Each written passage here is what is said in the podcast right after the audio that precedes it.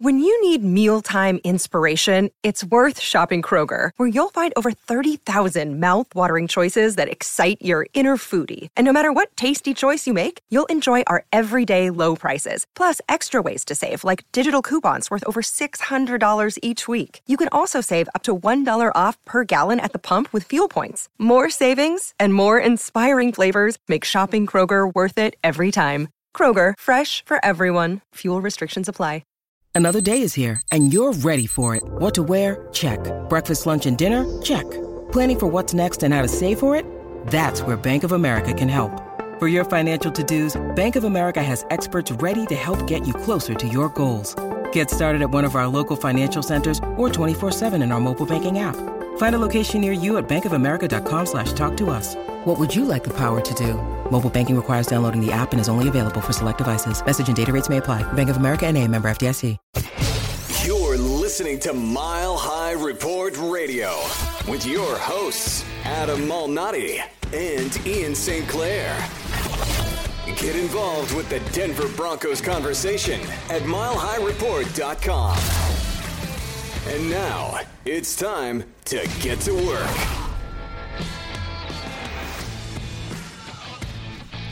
Ian, it uh, is our opportunity here together to actually finally um, have a little conversation about Demaryius Thomas uh, and honor his memory. It was uh, shocking news last Thursday as we sit here and record this, the Thursday of Week 14 football, um, to find out that Demaryius Thomas had passed. And I know everybody else has done their uh, tributes, and I appreciate them and have seen a lot of really great stuff out there about Demaryius Thomas and and what he meant to the Broncos organization, what he meant to his family, uh, what he meant to the community at large, and and quite frankly, the impact that Demaryius Thomas had on Broncos country, on the community in Denver, uh, is one that will be his legacy forever.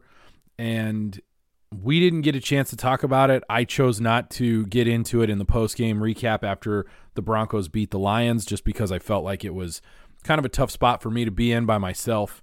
But I will admit that this was news that hit me a lot harder than I would have anticipated it hitting me, mostly because I think, and I, and I saw this sort of voiced really well uh, on Twitter, uh, and uh, it it was a really interesting way to look at things. We weren't so upset about the fact that that Demaryius Thomas passed away. I mean, we were and we were sad, but it was the time lost. It was the fact that he was so young and you knew he had more to offer and more to give. And because of that, it really was a devastating blow. And quite frankly, as a player, one of the greatest players in Broncos history. I, I, think you can put him up there as one of the top two wide receivers in Broncos history. It's him and Rod Smith, and then everybody else. And so as a player, you have that. He's made some of the most memorable plays in Broncos history. Obviously, the Tim Tebow throw in the playoffs. First, the first ever playoff game that used the uh, overtime rules where a touchdown wins and the first play is a touchdown and that's it. And that was sort of the first time that that ever happened, could, ever could happen, and it did happen. And it was all because of Demaryius Thomas being able to do what he could do on a football field. And then his legacy in Super Bowl 48. And I know, you know, they won Super Bowl 50, but he was the only Bronco that showed up in Super Bowl 48. He actually set am I not am I wrong in saying he set a record in that game for most catches by a wide receiver. So in a, a horrible losing effort for the Broncos, Demaryius Thomas shone the brightest. And it, his smile was infectious. His attitude was incredible. And if you know his story, to know where he came from and the man that he became and the impact that he had is an incredible legacy for him to leave behind. Gone too soon, obviously, but really an opportunity to celebrate the greatness of the man himself and what he was able to accomplish and how he was able to impact the people around him. When the news dropped, my wife and I had just gotten back from Tombstone. It was our first ever trip to Tombstone, Arizona, the historic OK Corral and the Birdcage Theater. And then we get back to our resort and the news drops of Demaryius Thomas. And the first thing that comes to my mind is Darrent Williams. And obviously the circumstances are completely different. But the personalities and who they were and the smile is what I always think about with Darrent Williams. Just that infectious personality, the the smile that showed you the true genuine soul that it reflected. And that is Demaryius Thomas. I had the privilege of covering Darrent Williams. I had the privilege of being around Demaryius Thomas for a few times out at training camp. And that is always going to stick with me about just how infectious they were. That no matter what was going on, they had a smile on their face. And anytime you interacted with either of them, you had a smile on your face. I'll never forget the last time I interacted with Demaryius Thomas. I was doing a story for Mile High Report on him finally being able to hit and play somebody else. And his smile just completely outshone the sun. And it was a, a bright, typical Colorado August day for training camp. And he was just gleaming. And that's just who he was. And you mentioned the plays that stand out for him the Tim Tebow catch against the Steelers, the Super Bowl 48 performance. He also caught Peyton Manning's first touchdown. And Peyton Manning said when he, when he saw Demaryius Thomas catch that and run into the end zone against the Pittsburgh Steelers, how ironic was it that both of those plays happened against the Pittsburgh Steelers? But he said Peyton Manning told the Denver Post this is going to be a lot of fun and it was and the thing that i will always be so excited about Demaryius Thomas is what he did for kids. And he really was, as I coined, the a, a true Pat Bowlen Bronco. Like he did it on the field, but he was even better off the field. And he just wanted to make sure that kids didn't have the same upbringing that he did that that people are loved and people are cared for and i think that will be his legacy absolutely uh, you know and it's interesting i will say one more thing here just uh, there was a, a, a, sort of a push on social media to retire the number 88 i'm not sure you can really do that although uh, i think some sort of um, tribute to him on the you know somewhere in the field would be great uh, for the rest of the season, obviously. And then there was also sort of a push to get him in the Ring of Fame immediately. I actually would like for them to hold off on that and actually prepare a really uh, meaningful ceremony for when they do put him in the Ring of Fame because he belongs in the Ring of Fame. And as Peyton Manning said, he's a Hall of Fame player, and so he probably belongs in Canton as well. But uh, he definitely belongs up in the Ring of Fame in Denver uh, at Mile High Stadium. I'd like for them to do it right. I'd like for them to actually plan out uh, the the the correct uh, tribute that that he deserves, the opportunity to um, allow his family to come in and and have their moment and and do it right. And I think that would be the best way to do that. And so I hope that that's what happens. I hope that you know they wait until next year. I do don't I you know I do think they don't need to wait much longer than that. Go ahead and get it done.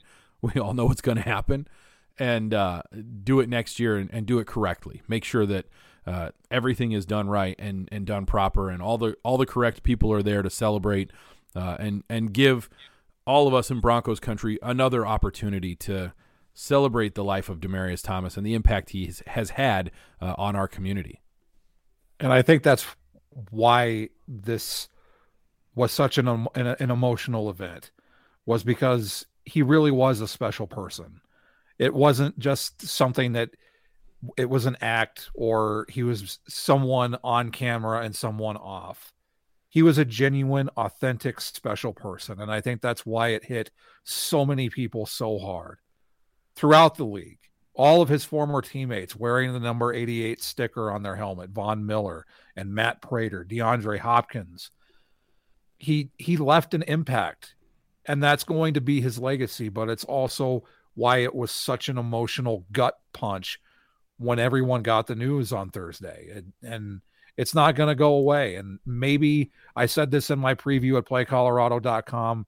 Maybe the Broncos can use this as a way to motivate and inspire them to go on a run, but it, we'll see. I I just think that it just it sucks. It that he was 33. He was going to turn 34 on Christmas Day. And I mean, we're both in our 40s now. I just, it, it, just, it, it, really is emotional. And I, I like the way the Broncos handled it. All the tributes from Justin Simmons and all the players running to the 88 symbol on the sideline. It was, it, it was a, a special moment and it was a special game. And I had, what better way to cap it than on their last touchdown drive than to go 88 yards? Yeah, uh, I'm not. Uh, I'm not usually a big believer in things that like that coming together, but I'll I'll, I'll take that coincidence uh, a, a, thousand times a day. That that was fantastic, and so I guess at this point we do have to move forward, right? Just like the Broncos have to move forward, so will we. Uh, and it is Week 15, and the Broncos will be playing the Bengals. So I guess we're on to Cincinnati, although they're they're actually on to Denver if, if we're being honest, because the game's in Denver. But but we're on. I see, I see what to, you did there. we're on to Cincinnati, I suppose. So let's let's do that. And I think first things first. Holy COVID, Batman, but not in Cincinnati, the or Denver, or in Denver. So the news around the league is. Uh, COVID everywhere, COVID here, COVID there, COVID uh, in your soup and hair. But uh, I, I want to 75 doc- players in two days. It's a huge testing number. positive for COVID. It, yeah, it is. I mean, the Ram know, the Rams had to shut down their facility.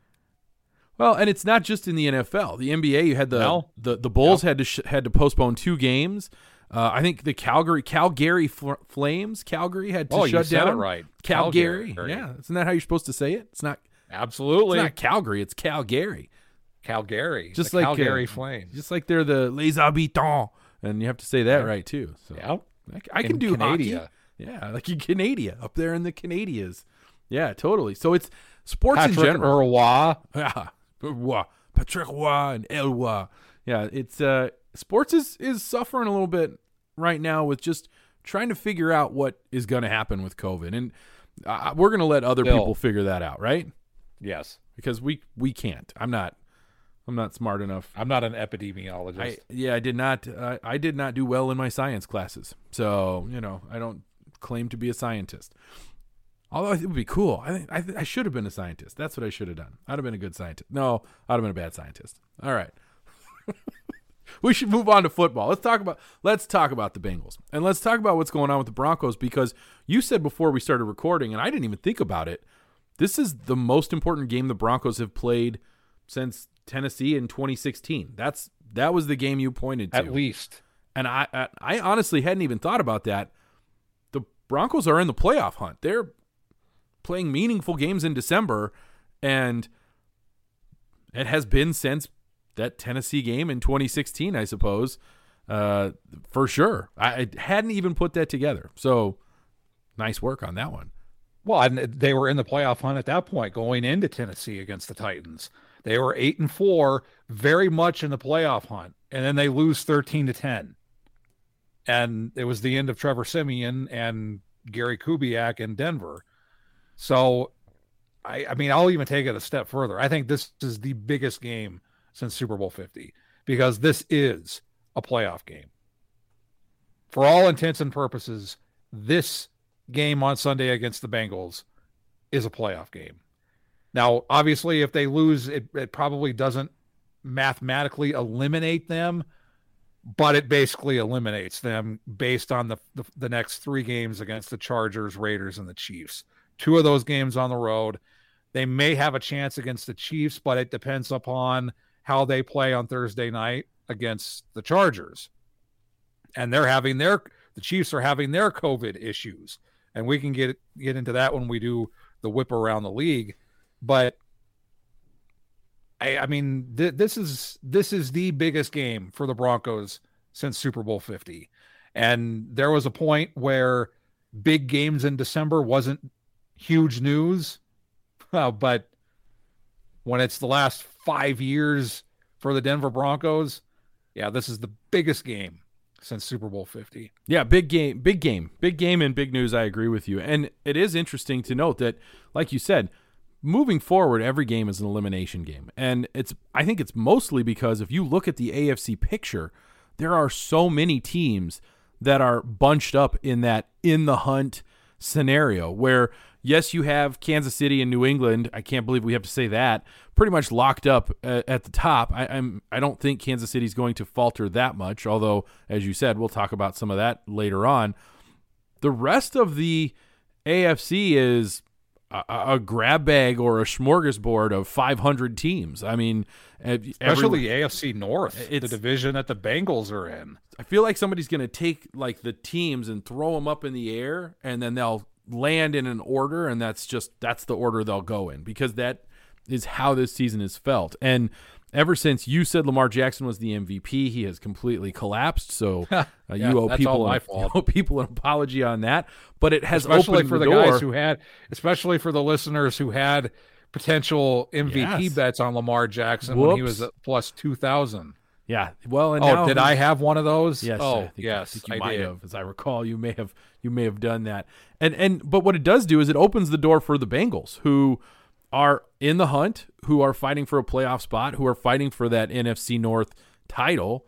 And that's the other thing that makes this game so important because you're playing another potential playoff team. Every game from here on out, except for maybe the Raiders, because I don't think the Raiders are really uh, a, a playoff team. I don't think they're really a contender. But Oh, every they they've completely fallen yeah, off. I mean they've completely ever since they beat the Broncos, and that that was not fun. But by the way, sure, go for it. What the hell did the Raiders do on Sunday before the game? Why did they gather on the logo? Because they decided to go stand inside the mouth of a dragon and see if it would would eat them, and it did. And I mean, Andy Reid is not afraid to eat anything. No. and he, man, he. It was like free plate night at Golden Corral with the way the Chiefs played on Sunday against the Raiders. You- you- Holy smokes! you do not, you do not poke a bear. You don't poke the bear, and I, it- it didn't make any sense to me the the decision to, uh, you know, provoke them into wanting to kick their butt. But the Raiders, Raiders gonna Raider, man. That's just that's the only thing I can think to say there. Raiders gonna Raider. So no matter who the coach is, they are going to Raider, It's just- and they Raidered. Something about My putting on that silver and black, it just makes you do some things that are are just highly questionable. I mean, they just lost to the Washington football team. Yeah, I, And then you go into Kansas City Yeah. after they just blew you out of Allegiant Stadium. Yeah, uh huh. Yeah, that happened. Yep. And you stand on their okay. logo at midfield. Yeah, smart. Genius. Okay. Genius. Genius level one thousand. LOL Raiders. Like, what what are you doing? just win, baby. Oh my gosh. Just cut your hair differently. Can I what is the deal with rich people and bad haircuts?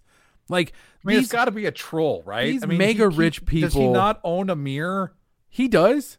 He has to. This is this is But here's the thing: since he is the spawn of Satan in Al Davis, maybe he doesn't have a reflection. That's a possibility, but I will say this for Al Davis. And uh, once again, you got me out here defending Al Davis. I have to do it again. Al Davis was finally coiffed. Al Davis had good hair. I I I, I don't get that. And he wore and he wore the Tony Soprano esque. he did The- Jumpsuit. The, the jumpsuit. He was look. Al Davis is awful, but Al Davis did some some some good things, and I don't want to get too far into having to defend him. But the minority stuff was always a good thing from him, and quite Amy frankly, Trask. yeah, And quite- Amy, if you don't follow Amy Trask on Twitter, do it. you should Hi, go ahead, follow Amy. She does a good job. But hi. That's her. That's her catchphrase. Yes, it's like I- it's like James Caan. End of tweet. By the way, is there a well, hello. Oh no, that's tweet? that's Troy Rank. Ja- I mean, is there anything more mic drop worthy than James Caan saying End of tweet. end of tweet? It's just a photo of, of doing the Godfather. Godfather said end of tweet. Yeah, actually, I re I I quote tweeted that, and he liked my quote tweet, and that's still one of my top what thirty seven moments in my in the history of my life. And yeah, I've boiled it down to thirty seven, and no, I'm not going to get into the other thirty six right now. Man, we got into the weeds on this We one. Okay, back to the Bengals. Football? Is there football? Bengals, right? Bengals. Joe Burrow. Joe Burrow's there. He's a quarterback for the Bengals. I I do think the Bengals know Ja'Marr Chase. Ja'Marr Chase is a wide receiver. Yeah, absolutely. They have to know that this is a playoff game for the Broncos, but it's a playoff game for them as well. Uh, oh, 100%. This, this is where we're at in in the season is that all of these games have playoff implications. And so the Bengals are not coming into this uh, you know, overlooking or looking past the Broncos because they know they have to win this game. I think one of the things that happened has happened for the Broncos this year is they have been overlooked. Teams have looked past them on occasion, a la say Dallas, for example, and thought about what was going to happen the following week, and the Broncos ended up being a trap game. This is not a trap game for them. Uh, the the Bengals know they have to play well and they know they have to win, and they're really at full strength. So you're not getting a weakened team. You're not getting the JV of the JV like the Lions were. So the the Broncos are going to have to to put a pretty solid game plan together that involves controlling the football and not allowing Joe Burrow and Ja'Marr Chase to to do really big things down the field. And that's why to me my key to the game is winning the turnover battle. Both of these teams are so close.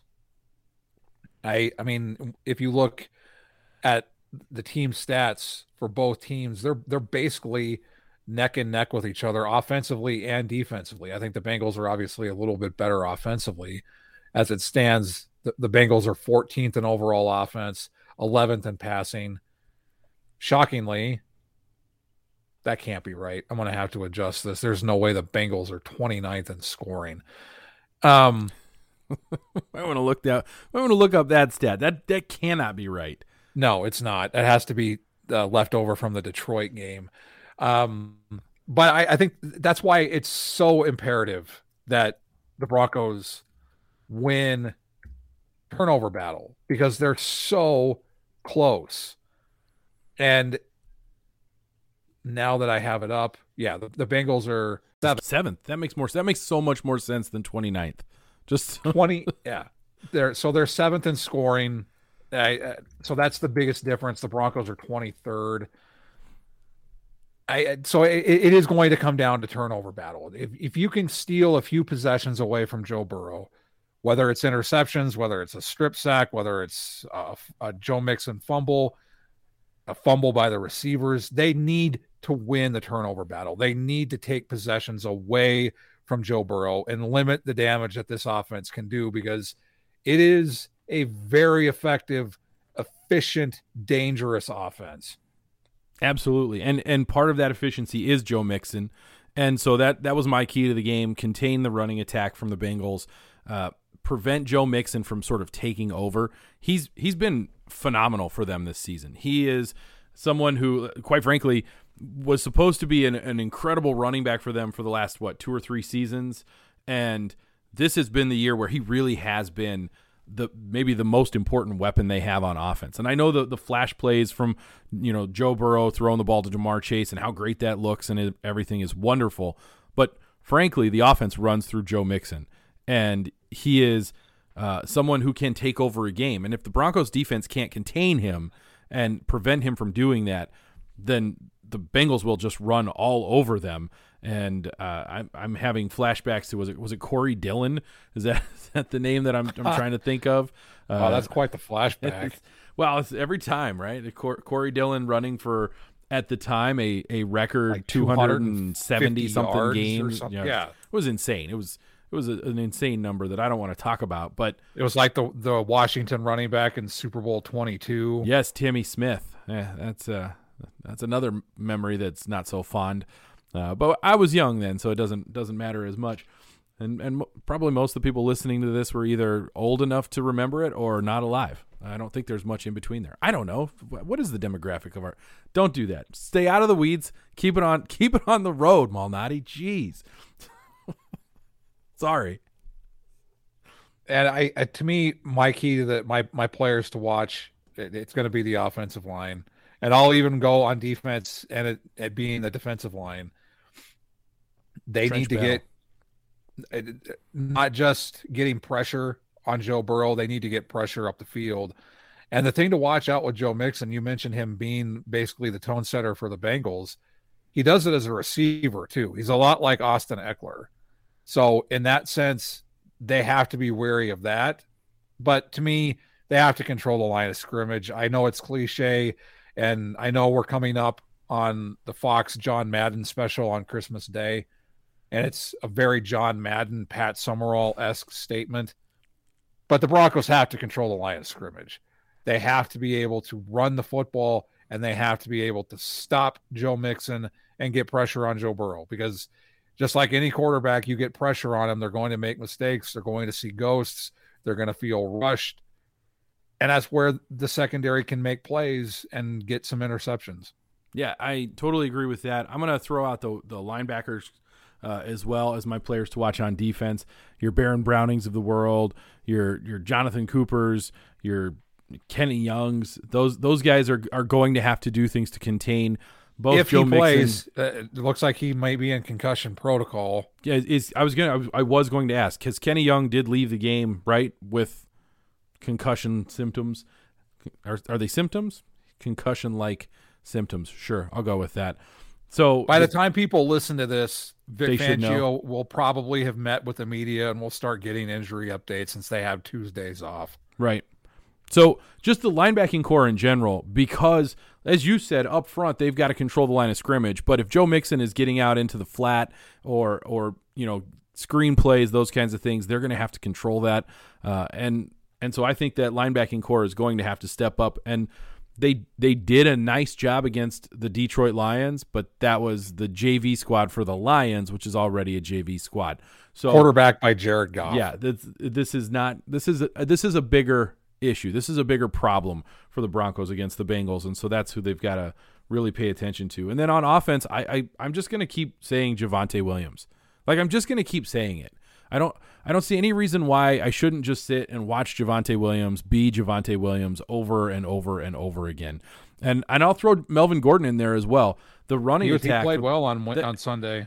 you, you know, and I'm going to say something here because I think it's fascinating. He went out and played like a stud against the Lions, and I again, I know I've been saying it is it was a a bad Lions team, but the Melvin Gordon Javonte Williams combination is so good, and there are so many people on social media that hate on Melvin Gordon in Broncos country because of his contract. I think more than anything else that they forget to appreciate just how well he has played this year. He has been uh, one of the most important pieces to the entire puzzle all season. And when he plays well, when Melvin Gordon has good games, I would be- I would venture a guess that those are the games that the Broncos win. And when he's not getting the ball as much and not playing very well, they maybe don't win those games. That's my guess. I haven't done any research, but I've watched every game, and that's just kind of how it feels to me. So I love to watch Javonte Williams, and that's why I'm going to watch him because the dude is a beast. He does not go down. But Melvin Gordon is he's sort of the he's the metronome. He's he's the one who keeps things moving. He keeps the pace of the game going. And then Javonte Williams beats people up. What a fun combination that is, and that's why I like to watch it. Dave Logan mentioned it on Sunday. I think the big thing for some with Melvin Gordon is the huge fumbles. And the one that comes to mind is the Eagles. He also, I think he fumbled against Washington, but I think he recovered it Mm-hmm. late in the game. So I, I think that that's where some of it comes from. But yeah, I mean he he is the catalyst for this offense. If he's running, that means Javonte Williams is running. And if they're both effective, then that makes the whole team better. In terms of the Broncos defense, they should get Bryce Callahan back. And to get him back in the slot is going to be huge because that's going to push Kyle Fuller back out to the outside. Because Bryce Callahan is a much better slot cornerback than Kyle Fuller at this point. So they're going to get somebody back. He could have played against Detroit, but they wanted to give him an extra week. That that's going to be huge for this Broncos defense to get him back and ready to go. Yeah, there's they're going to need him. This is going to this is an important game. This is their playoffs and this is this is what has to happen. So all right, we got any score predictions here? I haven't I actually haven't written mine down yet cuz I haven't I have not decided how I feel about this game. It's a home game. It's it's going to be a playoff atmosphere. I, I think I I think I have a prediction. I, I don't think I like it, but I'm I'm going to go with it. I'm going to go with 31-24 Broncos. I'm actually going to predict a win.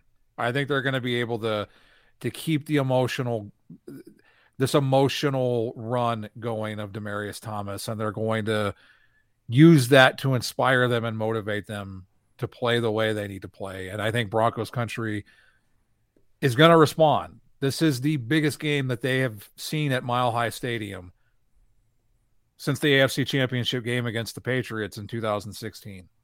Okay. Peyton Manning's last game at Mile High Stadium. And I think Broncos country is going to respond to that. It's going to be loud.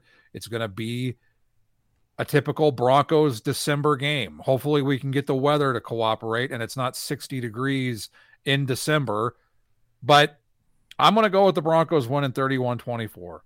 All right, I like it. So um, I actually have written down the score 24 21 Broncos. I'm with you on that. I actually think they are able to win this game, but I don't think there's as many points scored. I think this becomes uh, a, a situation where the defense kind of saves the day here a little bit.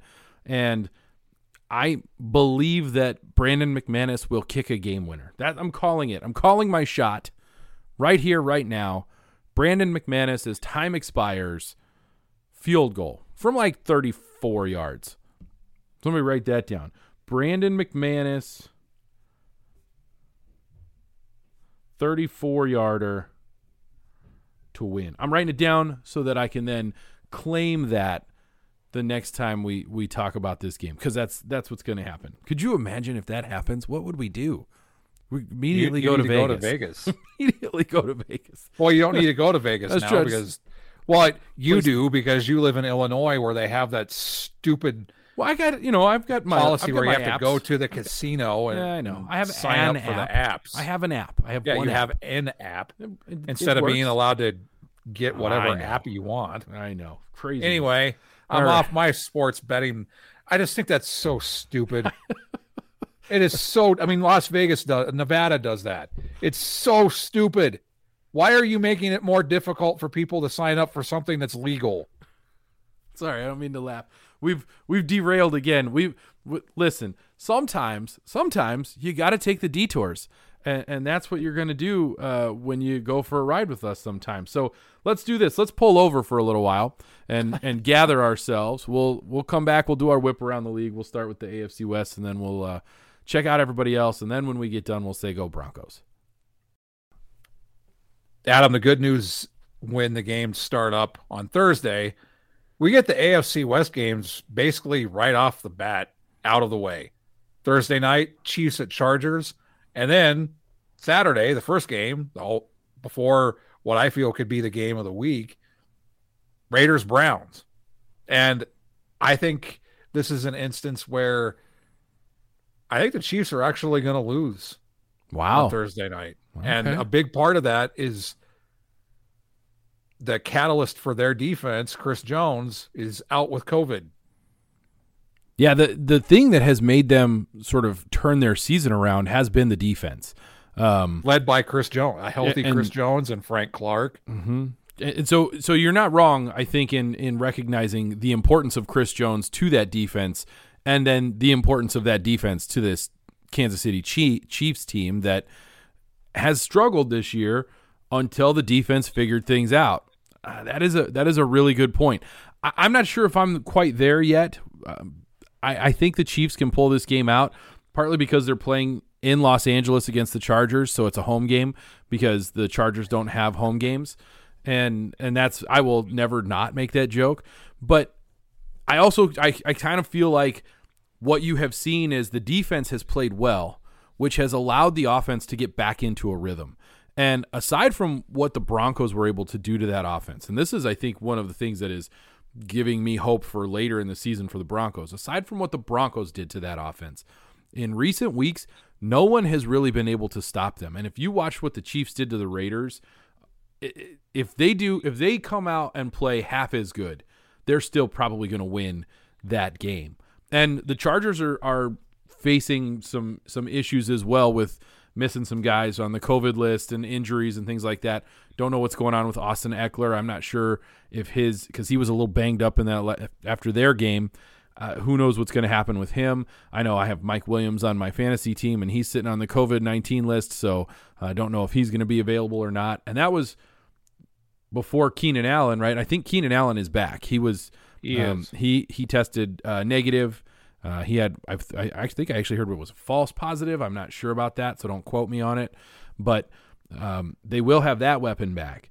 So th- this game is a little more interesting to me than than just a blowout for either team. But I think the Chiefs are probably going to be able to pull that one out. That's my guess. As far as the Raiders and the Browns, the Browns have looked pretty solid, and Raiders gonna Raider. So I think the Browns probably win that game. Yeah, I agree. And with Austin Ekeler, he was back limited uh, to practice on Tuesday, so he should be he should be good to go. I I, I just think the Chiefs. eh, I don't know how much of how much they're going to miss Chris Jones. I think he is huge to what that defense does. And keep in mind, the Chargers went on the road and beat the Chiefs in Kansas City earlier this year. And Brandon Staley runs a similar defense to what Vic Fangio does. So he will have seen what Vic Fangio did a couple of weeks ago to the Chiefs. That's fair. That's fair. I look. I, I'm. You know me. I'm terrible at predictions, and so I, I, I guess I'm. I'm fine if the Chargers beat the Chiefs. That I think that's probably. I don't know. Is that good for the? That's the other thing. What's good for the Broncos' playoff hopes? Probably a, a Chargers loss at this point because that sort of brings them back down and brings the Broncos back up a little bit. But that being said, uh, who knows what's going to happen? I'm I'm I'm on the Chiefs on this one. You're on the Chargers, and, and that's fine. I think we're both on the Browns in the next game, Yes. which because you know Raiders. But uh, then there's some there are some interesting games starting on Saturday night as well, uh, because the Patriots, because of what they have been doing, have become a, a fascinating story, and we have to pay attention to it, even if we don't want to. And what's fascinating about this game is both teams are coming off their bye. And there is no secret what the Colts do offensively. That's run the ball with Jonathan Taylor. What does Bill Belichick typically do with his defense? He takes what you do well offensively away. So Bill Belichick is going to force Carson Wentz to beat them. Yeah, I think that's a smart play. Yeah, If I had to it's not going to happen. Yeah, uh, let's see. Have Jonathan Taylor beat us or Carson Wentz beat us? I think I'll I'll go with the Wentz option because he's not as good as Jonathan Taylor, and so that's the right way to do that. No, I, I think you're right. Belichick is is uh, your coach of the year. I'm gonna I'm I'm calling my shot now that he's pretty much sewn up the the award, but I'm gonna call it. He's coach of the year, so enjoy that. Those of you who made that bet, and uh, this will be just another game where he says, "See, I told you I was pretty good at my job." Only he'll say it like, "Yeah, I told you I was good at my job," and that's that's my Bill Belichick impersonation. We're on, on to Cincinnati. Do they play Cincinnati? Because I do hope that he gets to say that. I, I think I will say though, the Colts offensive line is really good. Yes, it is. So this this, this is going to be a fascinating matchup because I think Frank Reich is equal to the task of what he's going to be able to do offensively. We'll see what he's we'll see what schemes and and things he has up his sleeve because Bill Belichick is going to do everything he can to ensure that if they lose, it's going to be because of Carson Wentz. It's not going to be because of Jonathan Taylor. So that's going to be a fascinating matchup. The other thing to keep in mind with this game is Mac Jones was added to the injury report. So Whatever is- that, is means, is right? Is that games with is that Bill Belichick playing games like oh hey look our rookie quarterback is now on the, he's limited. a little injury. He's got a got a knock on his. Uh, he'll be fine.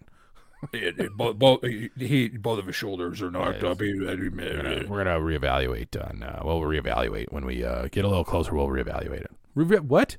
Speak up, Bill. We've been doing The this rest for of the- 25 years. the rest of these games, I think uh, on Sunday, I I think they're all. I'm not looking. I don't think You know what I'm curious about? I, I, Eh. we've talked a little bit about it. Packers Ravens. Packers Ravens is is one just because of Aaron Rodgers and what what the Packers are doing. Can Lamar Jackson, who is still injured, he's I don't he's not playing. So, uh, you know, can the Ravens overcome that? Probably not. The game I, that actually sort of popped out to me, and you're going to hate me for this. It's Cowboys Giants, but but let me let me defend myself a little bit here. It's Cowboys Giants because of Micah Parsons. Uh, Micah Parsons. My God. Micah Parsons was almost my draft crush last year. Um, I you you know me, I love a good linebacker, and uh, you know, it's still you know, still miss my Roquan Smith. You know, he's he's he's banged up right now in in Chicago. But what Micah Parsons is doing, and It's insane. it, it, it is important to note what he is doing is matching defensive player of the year numbers for guys like Khalil Mack. He's Uh, already topped and and has already Mack passed what. Khalil Mack has done or did in his year of winning defensive player of the year. Thank you, Ross. and he's a rookie. and he's a he's he's it is incredible to sort of see. So I'm curious, how well do the Cowboys play against the Giants, and how well does he play against the Giants? Because that Giants team is horribad. They're terrible. so it, it would be it, it. This is an opportunity for that Cowboys defense to really crush a team. And so I'm here for it because I've got the Cowboys defense on my fantasy uh, lineup in one of my leagues, and so let's let's see what happens there. And also just watching Micah Parsons do what he's doing, you, you'd like to appreciate things like that. I mean, that's one of the things I'm I'm trying to be more appreciative of greatness, right? No matter where it comes from, even if it's wearing a star on its helmet. Uh, unless it's the Chiefs or the Raiders, I can't do that. I won't go that far, but I, I can skirt that for the Cowboys here and and appreciate what Micah Parsons is doing because it is it's just impressive. It's incredible what he's doing. So I'll watch that game just because I want to see what he does. I I've said this on this podcast and I've said it to you when we when I watched the Cowboys Saints on Thursday night a couple weeks ago. I did not get the hype for that Cowboys offense. It's not good. Kellen Moore is not good. I and to me the key for the Cowboys is Dak Prescott. I think that's one of the main reasons that Washington got back into the game last Sunday against the Cowboys when they got out to a huge lead was because of Dak Prescott. Dak Prescott is going to be what leads this team to success in the playoffs and makes Michael Irvin happy, or it's going to be what makes Jerry Jones want to pick up hookers in an elevator and leads Michael Irvin to do more blow. Ooh, two shots in in the same sentence. I like it. Just pulling no punches, uh, and and you know, not not necessarily being dishonest. There, there's some, definitely some honesty to it. So. Uh, you know, whatever they're doing, I don't really care. Micah Parsons on the field, that's fun to watch. So I'll I'll I'll stick with that for myself. Um, any the other, game, yeah, as you say, th- th- uh, you called your shot with Bill Belichick. I'm calling my shot. Tom Brady is the MVP. yes, he is. And the fact that they lost to the Saints earlier this year, I I I I have a feeling that Bruce Arians, Tom Brady, Byron Leftwich, Todd Bowles are going to want to blow out Sean Payton and the Saints. Yeah, as an Alvin Kamara owner who is already struggling with the whole Taysom Hill poaching touchdowns thing, I just can't stand Taysom Hill in general. I, could it be like a a blowout where they they still allow Alvin Kamara to score a couple of touchdowns so that I mean I'm in the I- I playoffs highly here. doubt it. I need I need the points. I need the points from my reliable point scorers. That's the idea. Uh, I'm in a bit of a, a, big matchup, and and Alvin Kamara is a, a I just I need points. So you know, like a twenty. let- Let's just let's just say that the Tampa Bay beats the Saints 54 to 27, right? Something like that. How about that? Right? They double their score. That's a blowout. And also, I get my Alvin Kamara points. I like that scenario. I just don't see this Tampa defense allowing anything to Taysom Hill. God, I do. I we say it every time we talk about him. I don't understand the fascination, and then of course I say it, and he goes out and he scores, uh, you know, a touchdown, and everyone's like, "Oh, see, he scored a touchdown." I yeah, I get it. I don't. I don't get it. I don't get it.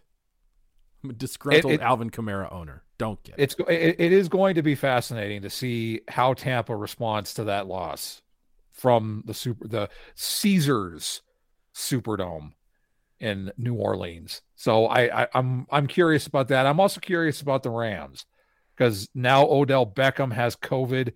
We saw what they did, uh, an impressive performance in the desert.